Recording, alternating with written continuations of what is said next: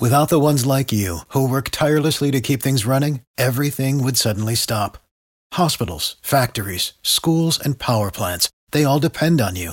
No matter the weather, emergency, or time of day, you're the ones who get it done. At Grainger, we're here for you with professional grade industrial supplies. Count on real time product availability and fast delivery. Call clickgrainger.com or just stop by. Grainger for the ones who get it done. At Sleep Outfitters Outlet, great sleep is a big deal. Save 40 to 60% every day on every Sealy, Stearns & Foster, and Tempur-Pedic. Queens as low as 249. Customer exchanges, closeouts, and floor samples. Inventory changes daily, so come in for your dream deal today. With no credit needed financing, expert advice, and up to 60% off retail, it's never been easier to get the sleep and savings you deserve. Go to sleepoutfittersoutlet.com for financing details and to find a store near you.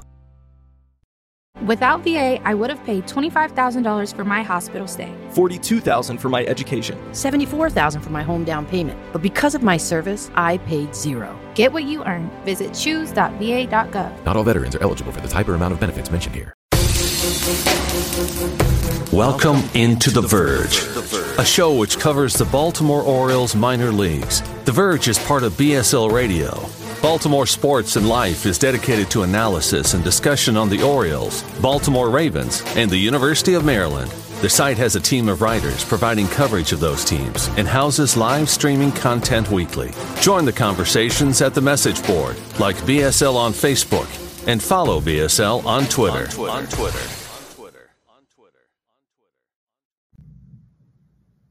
Want to make a podcast? Spotify's got a platform that lets you make one super easily, then distribute it everywhere and even earn money, all in one place for free.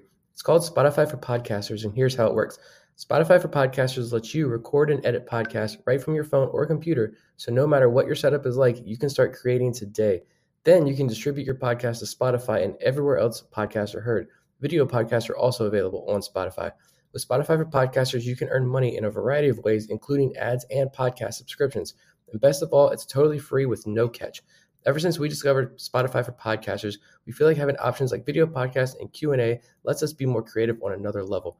I highly recommend you give it a try. Download the Spotify for Podcasters app or go to www.spotify.com slash podcasters to get started.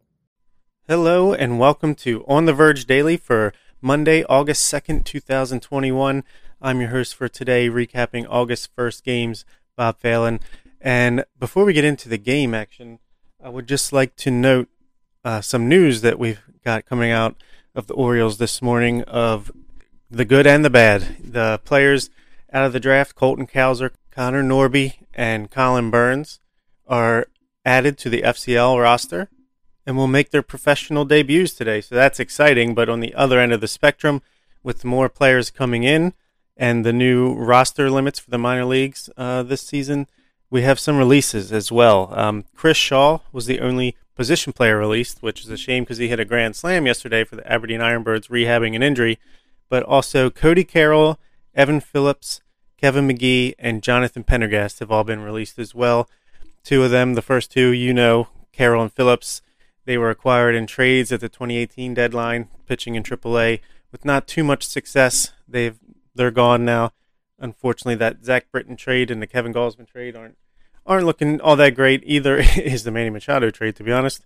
Um, Kevin McGee and Jonathan Pendergast were pitching for, I believe McGee was in Aberdeen and Pendergast was in Delmarva, if I'm not mistaken. But yeah, they they weren't having the most success either. So no real surprises there, but a shame whenever you see a guy released. And I am afraid that we're going to see a little bit more of these over the next week or so with these draft picks coming in.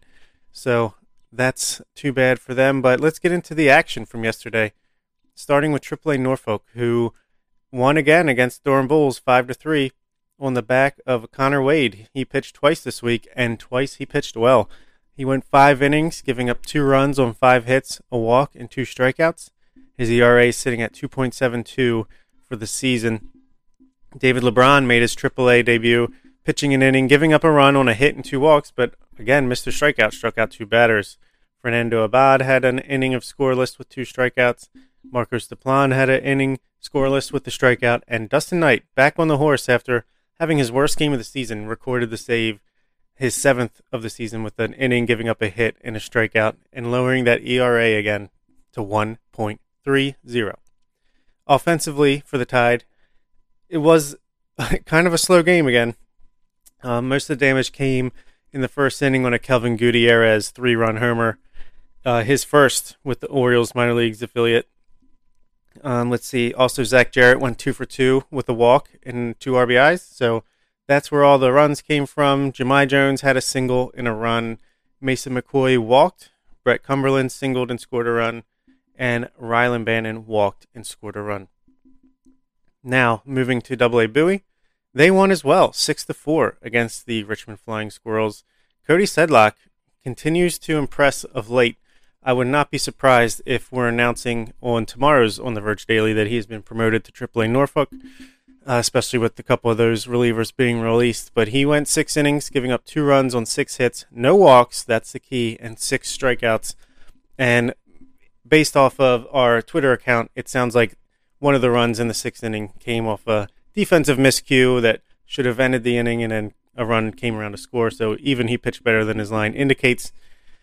And he's been fantastic um, in the last eight appearances or so. He's got a 4.05 ERA, but only four walks over 26.2 innings, which is a huge improvement from the, I want to say, off of memory, the 21 walks that he had over 28.1 innings, something like that. It's a ridiculous uh, change of pace as far as the control goes, and he's got more strikeouts as well. So great to see the 26 year old could be this year's Dylan Tate, as I described in today's Down on the Farm uh, column that I wrote for Baltimore Sports and Life, which I also posted to our Patreon. So if you want to read that, you can feel free to do so.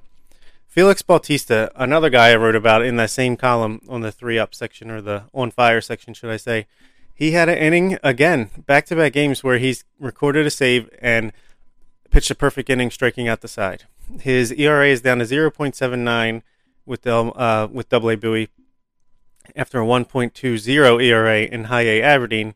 He's striking out a million batters. Has only given up eight hits on the season, uh, with over 26 innings pitched, and he has walked 19 batters in that span, but also struck out 48, which is a pretty insane number. The guy can touch 100 miles an hour, and I would not be surprised if we even saw him in Baltimore in September of this season.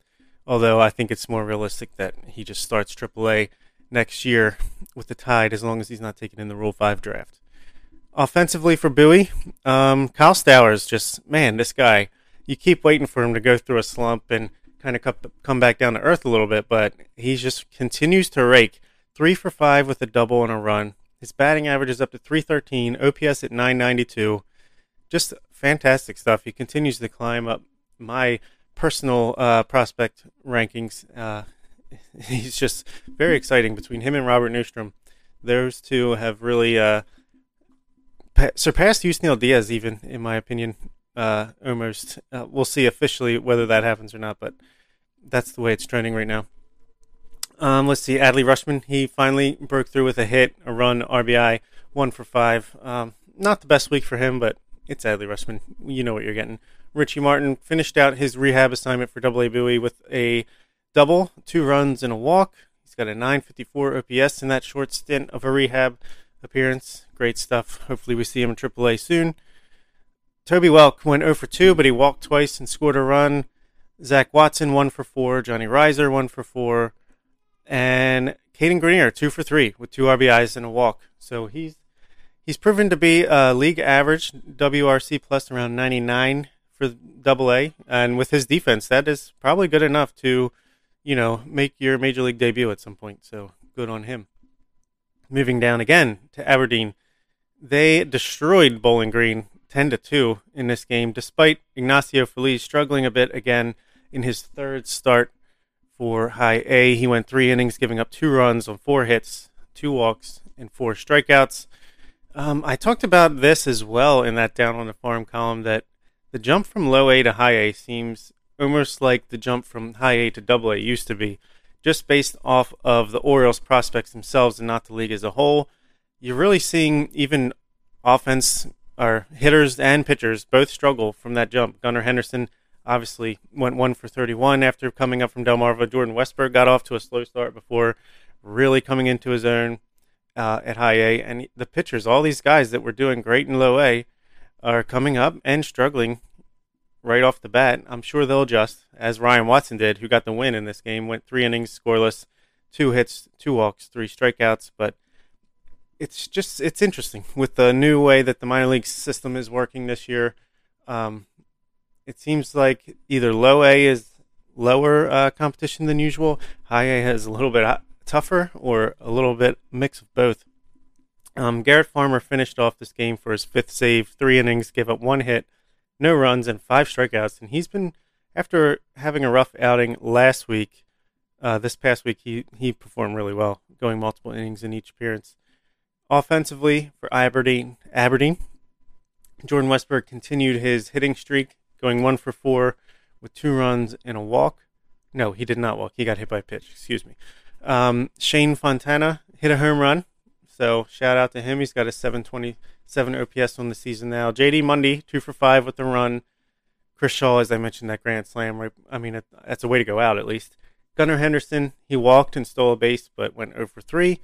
Hudson Haskin, one for four with a run. Andrew Daschbach, three for four with two runs. He's really heating up at the moment. And Logan Michaels, this undrafted free agent catcher who bailed out Zach Peek with some block balls in the dirt, as well as threw out some runners known for his defense, not necessarily a prospect, but he goes three for four with a double, a run, and an RBI, and is batting 500 after a few games with Aberdeen. Delmarva now, they were the only team to lose on Sunday, 7 to 16. Just was not working out. The only pitcher that had a clean outing out of six of them was Adam Stauffer, who had a perfect inning with two strikeouts, and I would expect to see him. I've been saying this for a while, but in Aberdeen very soon. Jake Lyons started the game, gave up three runs in only one inning, suffered the loss. Three hits, two walks, a strikeout. His ERA sitting at 4.00 for the season. Jake Zebron, I don't know if it's going to happen for this guy. He's still young, still could develop, but he recorded one out, giving up four runs on three hits and two walks. Leonardo Rodriguez, as I've talked about uh, in articles in the past, is just one of the most disappointing stories of this season. There's not a lot of those, but he is definitely one. He gave up four runs on five hits and two walks, no strikeouts over 1.2 innings. His ERA is at 8.27, and this is a guy that was borderline top 30 uh, a couple years ago on our prospect list. David Garrard gave up three runs over three innings. Uh, Ricky Ramirez gave up two runs in an inning. It just the Delmarva pitching was not on their top of their game in this uh, outing yesterday. Darell Hernaiz, he went one for five with two RBIs, continuing to hit a little bit. TT Bowens, one for five. Jean Carmona, two for five with two runs, an RBI, and a homer. Um, he's got his OPS back up to 774, and he's not going away. He's still just 21 years old. I continue to be intrigued by his development. York is Landy Alvarez, finally one for four. He's batting 278, kind of like Darell Hernaiz. He's not hitting for power, but he's he's intriguing as a, a guy who is hitting for average and could grow into some more power in the future. Well, that'll do it for today's On the Verge Daily, but stay tuned. Um, tomorrow will not be a big update. It will just be the FCL and DSL update, but if there's any promotions, I will mention it there as well. So let's see how Connor Norby and Colton Cowser are doing their FCL debuts today, and thank you for listening.